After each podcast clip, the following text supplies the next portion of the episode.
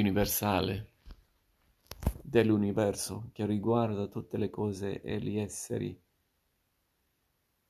generale, valido in ogni condizione, nella filosofia medievale, parola che indica un'idea, etimologia, voce dotta recuperata dal latino universalis, da universus, universo. Stat rosa pristina nomine, nomina nuda tenemus. Con questa parafrasi di un verso del De Contemptum Mundi di Bernardo di Cluny, XII secolo, si chiude il romanzo più famoso di Umberto Eco, Il nome della rosa. Tradotto letteralmente suona La rosa originaria esiste solo nel nome. Possediamo soltanto nudi nomi. Ogni cosa terrena, splendida o abietta, oscura o illustre, prima o poi svanisce nel nulla, lasciando dietro di sé solo il nome. Ma è impossibile non cogliere un riferimento alla disputa sugli universali in un romanzo il cui eroe evoca chiaramente Guglielmo di Occam 1288-1347, per il quale fuori dalla mente umana non vi era nulla di universale nessuna essenza eterna, ma solo enti individuali, soltanto questa o quella rosa, non la rosità come essenza comune di tutte le rose esistenti. Per capire bene, facciamo un bel passo indietro. Tutto inizia con Socrate, che notoriamente sfiancava gli incauti interlocutori con domande come cos'è la virtù, cos'è il bene. E quando essi rispondevano, adducendo esempi, obiettava, non ti ho chiesto di citarmi singoli casi di bontà o virtù. Vuole sapere cosa sono la virtù e il bene in sé. Socrate, insomma, era in cerca del concetto, di quell'entità astratta che accomuna le cose singole.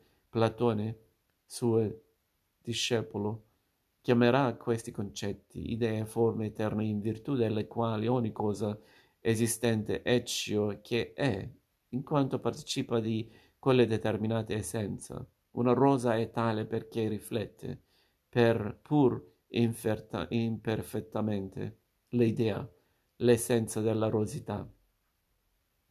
Anche per Aristotele, che pure criticava la teoria delle idee. Ogni rosa contiene indubbiamente la rosità, altrimenti non potrei dire di essa è una rosa.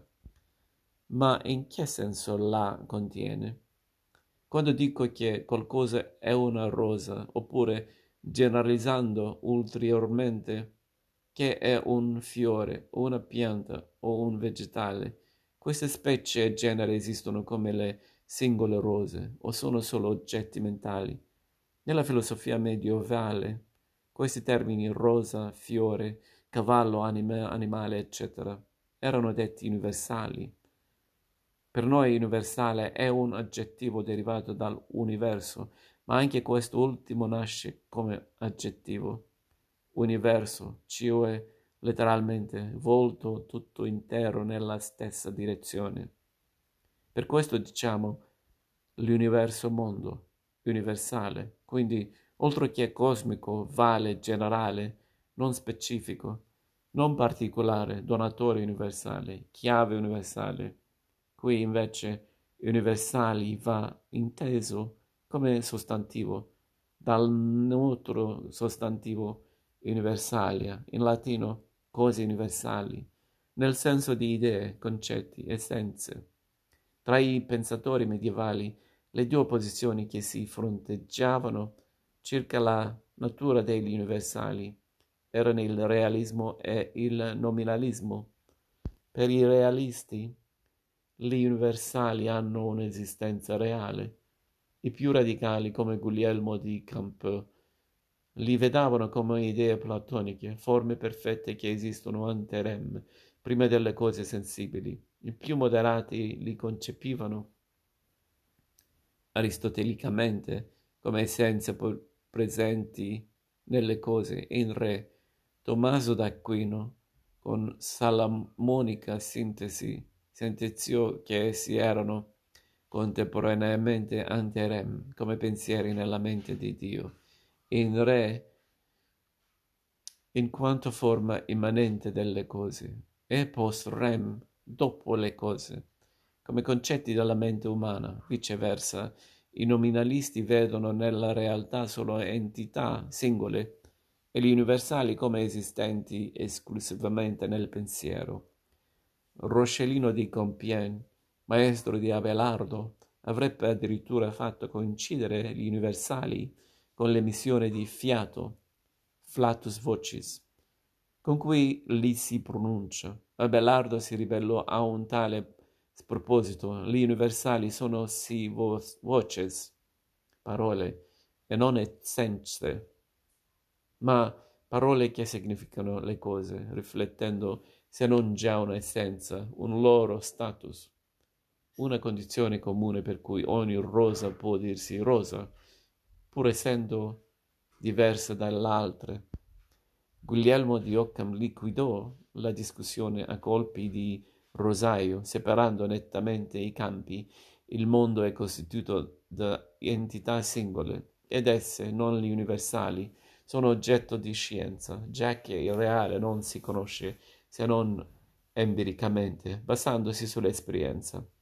Degli universali si occupa invece la logica, alla quale però non interessa che esista o meno ciò su cui indaga, disciplina puramente formale, ha a che fare con termini, non cose. Discussione cui chiusa, quindi, non proprio. Nel Medioevo, certo era in gioco la difesa di fondamentali dogmi cristiani, a partire dalla Trinità Divina, incompatibile con la visione minimalistica per cui esistono solo individui, e infatti Roscellino fu accusato di triteismo ma il problema degli universali riguarda anzitutto il rapporto tra pensiero, linguaggio e realtà, tra le parole e le cose, e mette in questione la validità della conoscenza umana, corrisponde qualcosa di reale a ciò che diciamo e pensiamo. Se dico che una rosa è bella, in che senso esiste questa bellezza? È l'amore che provo? E i numeri? Altro che questioni medievali, non smetteremo mai di porcele.